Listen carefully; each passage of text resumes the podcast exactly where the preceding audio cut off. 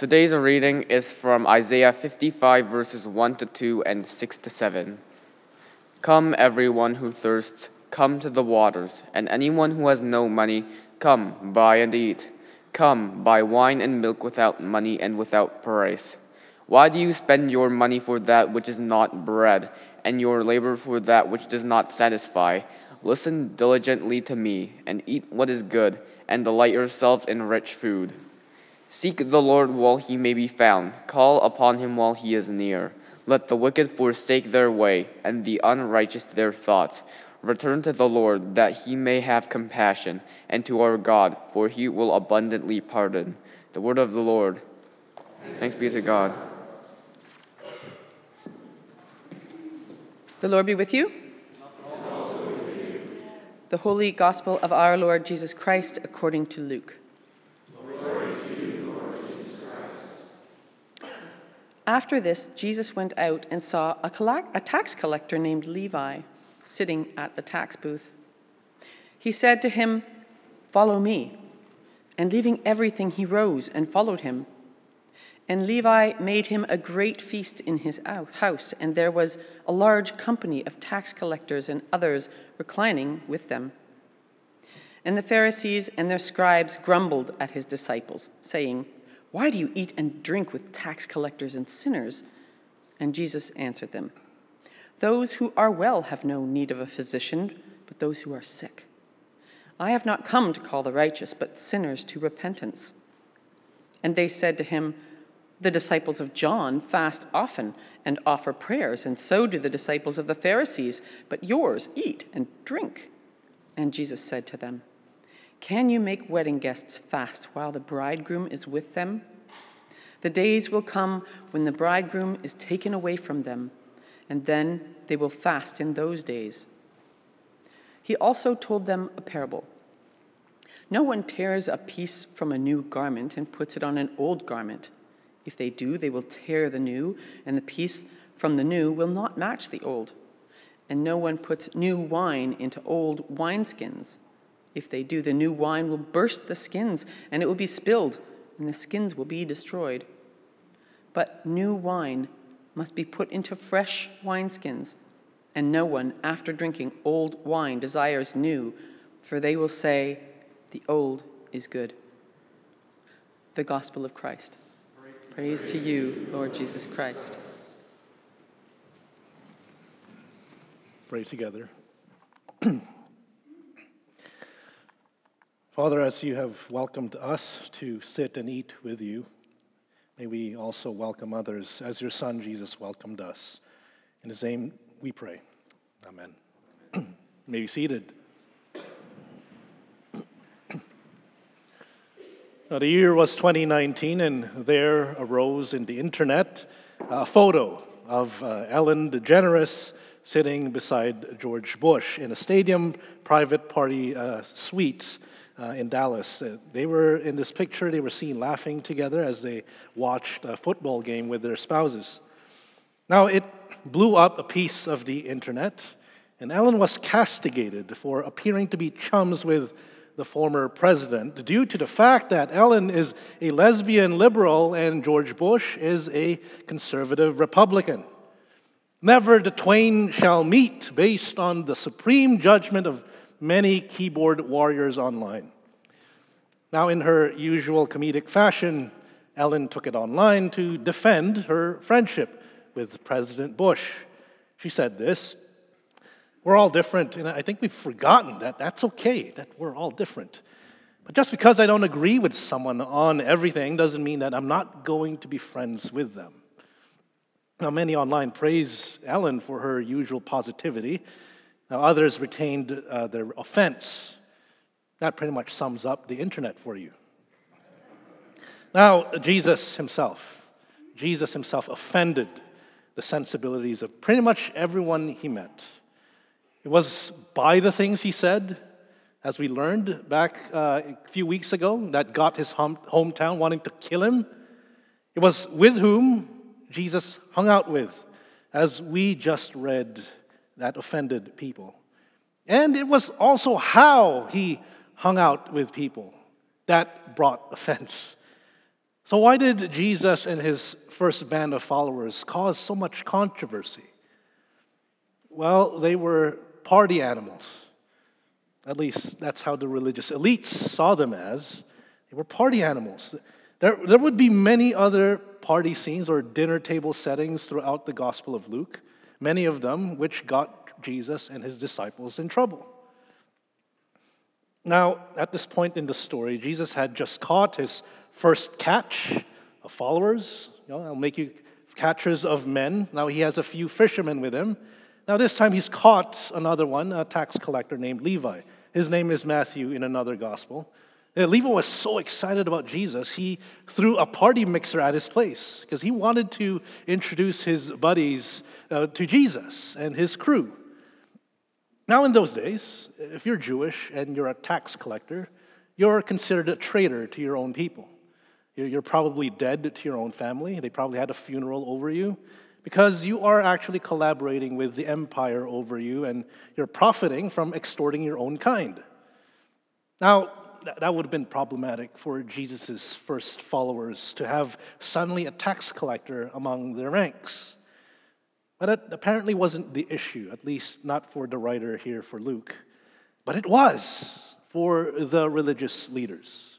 Because for them, in their estimation, holy people shouldn't be mixing with sinners, with traitors at that. So Jesus responds to that. Those who are well have no need of a doctor, but those who are sick. I've not come to call the righteous, but sinners to repentance.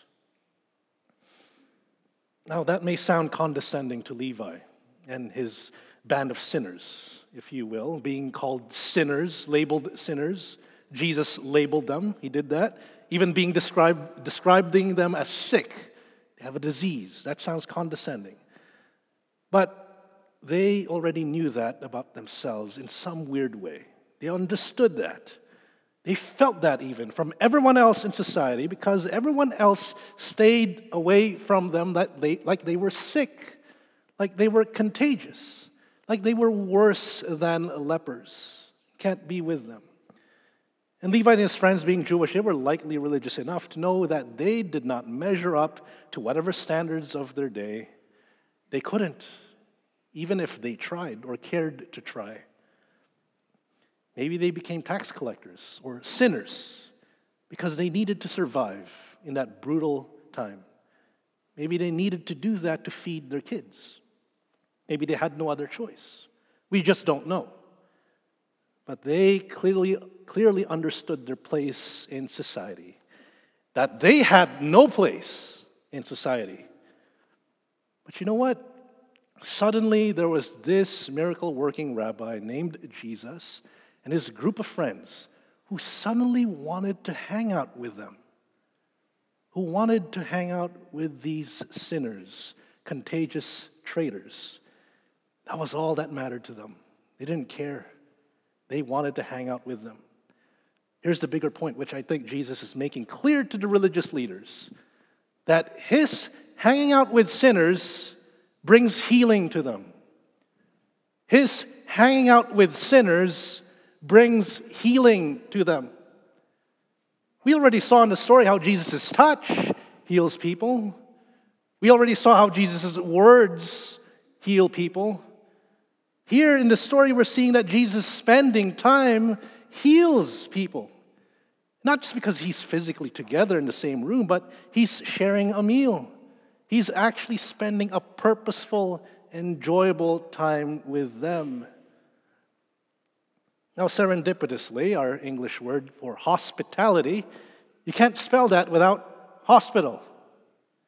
Now, there's probably some linguistic history to that, but it's actually hinting that the root of hospitality somehow involves the cure of soul, the self being healed, relationships being restored whenever a person, especially who has been outcast, is welcomed into a space, brought into the company of others, and are treated as a guest.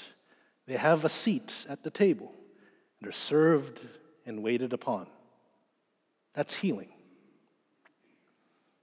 Now, one of my favorite films is titled Babette's Feast. Maybe some of you may have seen that. It's this Danish drama produced in 1987. It tells of the side story of Babette.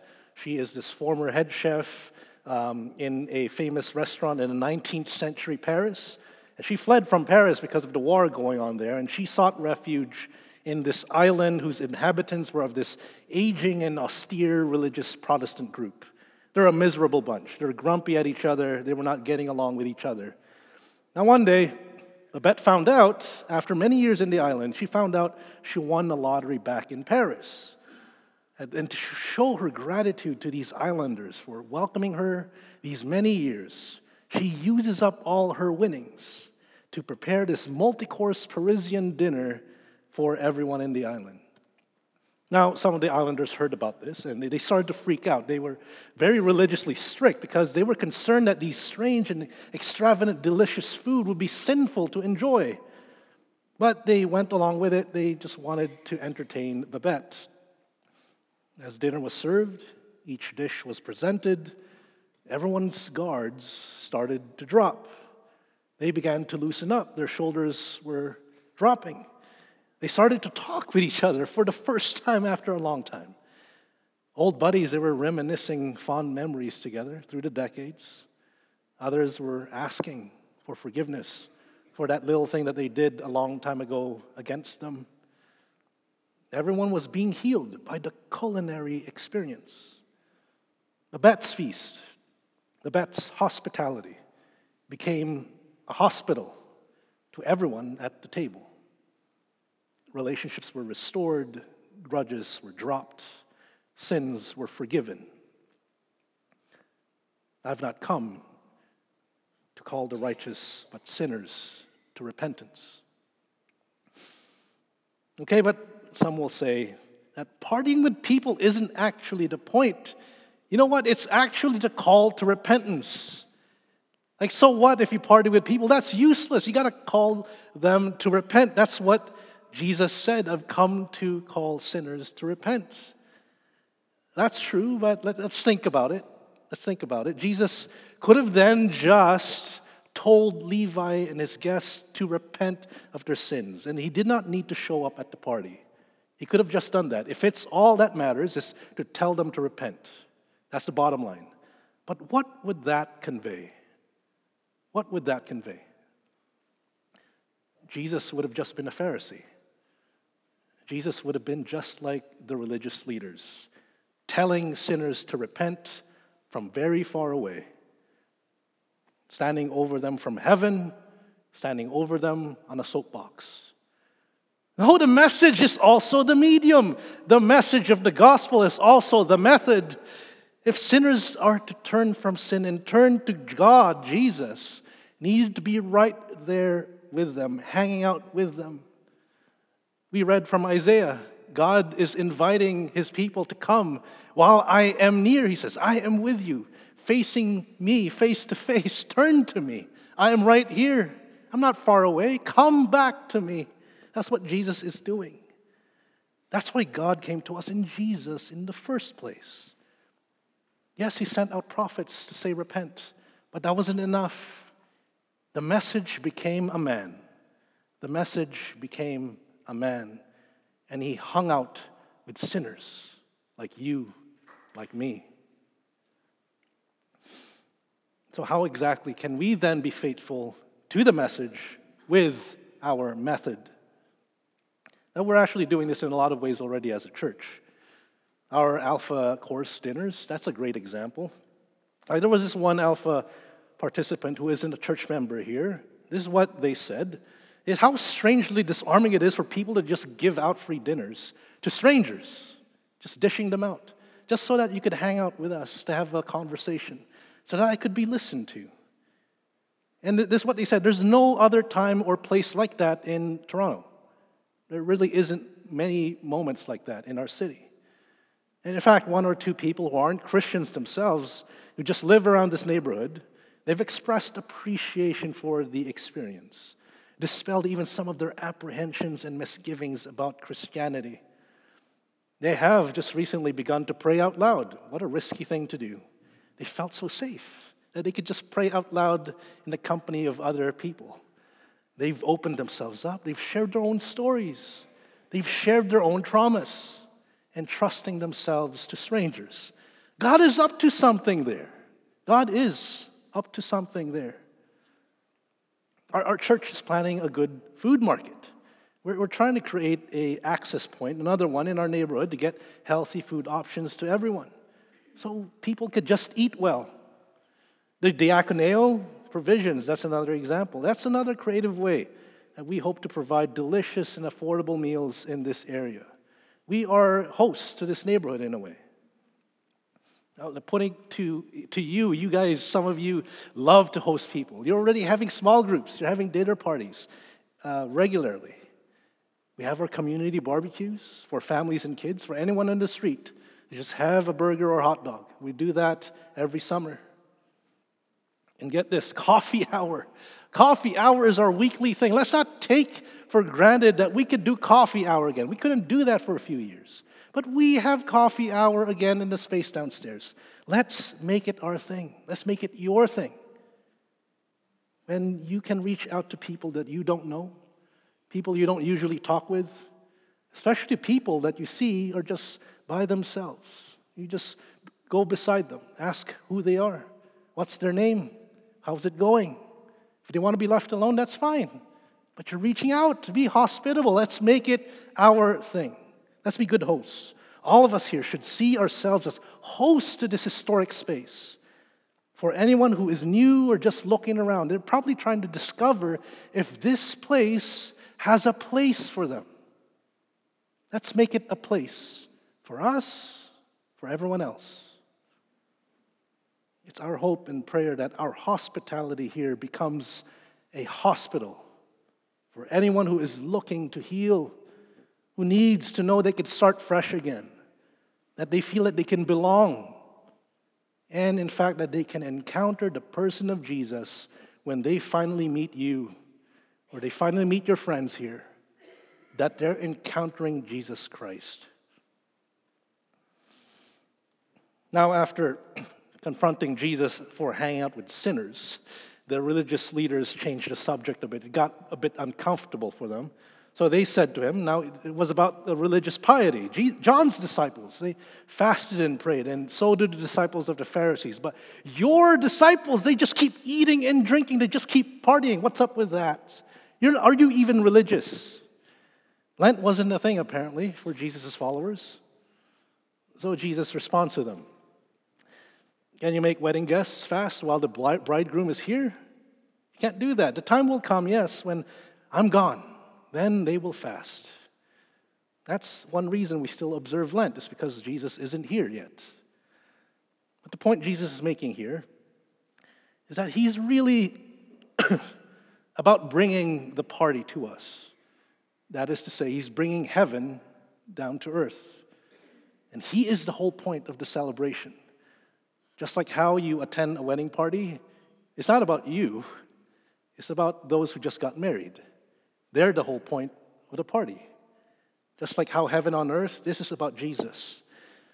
Now, it's pretty ironic and sad that one caricature of Christians is that we're party poopers, right? We're prudes of Pharisaical proportions. That we can just be like the religious leaders. It's all about the rules. It's all about the rules. It's ultimately not about following God's rules, as important as that is. Do people get into a dance or they get into sports or they get into a game just so that they could follow the rules? That's slightly neurotic if you do. No, people get into sports, they get into a game, they get into a dance just so that they could enjoy them for its own sake and according to the rules. That's how you truly enjoy something when you're enjoying it for its own sake, according to the rules. Jesus didn't come to make Christians into these holy book rule keepers. He came so Christians can keep the party going. Keep the party going. The party that he started when he finally kicked out all the party poopers of the world that is, sin, death, and the devil. They want to ruin everything, flip the tables, destroy everything. But no, Jesus came to bring the party down, keep it going. When he died and rose again to make us to joyful, celebratory people. Let me put it this way. One of the titles of the God of the Bible is the Lord of hosts. That's traditionally meant as uh, the military commander, commander of all the angels in heaven. We think of it that way. But you probably already noticed this Lord of hosts. We can mean that as God as the maître d' of all the wait staff in heaven and on earth. If you follow Jesus, if you're a Christian, you are a host of heaven here on earth. You are alongside the ministering angels and archangels and all the hosts of saints of heaven. You're a staff for Jesus to serve and wait upon this world, upon creation, upon people, as we are waiting for the bridegroom to show up for his own party. As servers, as hosts, as wait staff, our mandate is to keep the party going until Jesus shows up again. Everyone in this world has an open invitation from Jesus to come, sit, dine with me. It's up to them. If they want to carry on into that banquet hall, they want to celebrate Jesus with us. Because right now we are all metaphorically speaking, we this time right now is a cocktail hour in the atrium of time. And the church is supposed to be dishing out hors d'oeuvres and cocktails to one another, to the world especially. You're giving to the world a taste, an appetizer, a sampling of what is to come, the main course. That is through those doors. They're still shut. Our goal is to have as many people join us to that main event so that we can all be with Jesus. That's what we do as hosts of this atrium moment in time. Now, I've uh, enjoyed watching this recent TV show. You probably have seen it, some of you. It's called The Bear. Uh, some of you have seen it, and I highly recommend it. It's quite an intense show. This is a comedy drama about a rough and tumble team of restaurant staff under the leadership of this former Michelin star chef, who is the main character, who inherited his dead brother's uh, br- uh, beef sandwich shop. It, again, it's quite uh, raw and gritty, but an absolutely human show.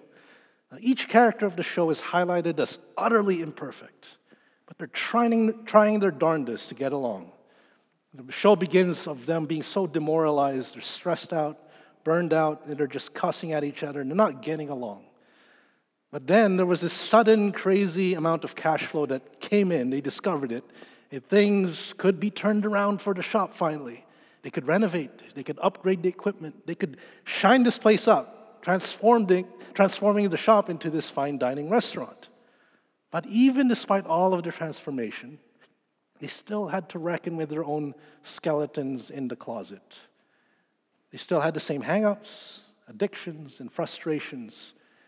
And it wasn't so much about the business or the money, in fact, it was about each character's soul. Now, the story is still unfinished, but the character development of each the characters. They're so gritty and raw. It, it shows what healing can actually look like, what forgiveness, what repentance can actually look like. And it's unpleasant. It's so not straightforward, but it shows that it is, in fact, possible. It's possible to be transformed, even in the thickness of the nasty business of hospitality. I read this one Esquire review that was written by a chef talking about the show. This is what they wrote. Now, restaurants are places of caring and connection and possibility. They're community hubs, uh, lightning rods, innovators, repositories of powerful memories. They shape culture as well as respond to it. For workers, they can mean refuge and stability, but they can also sometimes be a home for dreams and ambitions, a place where maybe, just maybe, they can begin to heal themselves. Now, some of you here are in the food industry, and you probably resonate with that. But for us, call ourselves Christians here, we are all inevitably in the hospitality industry. If you're following Jesus, you are inevitably in the hospitality industry. and the work of hospitality itself, in the thick of that, in the muddy stew that we're in, that is healing. That is healing for us because we all need to be healed. We all need to be saved. And only Jesus can save you by hanging out with you. Jesus can save me. And he can hang out with me. And what can be the nasty business of loving our neighbors? That can be stressful, that can be unrewarding. We ourselves, who are sinners in need of salvation, we are being healed in the process because we're slowly becoming like a servant, like a servant, just like Jesus Christ, who came not to be served, but to serve everyone. And he did that by laying down his life upon the cross, and he died for you. and He died for me. That's how he served. So let us at least serve others at the table. That is the least we can do. Let our hospitality be a hospital for everyone. And as wait staff in this world, let's wait upon people as we wait for Jesus Christ to come back again to make everything new. All to his glory alone, we pray. Amen.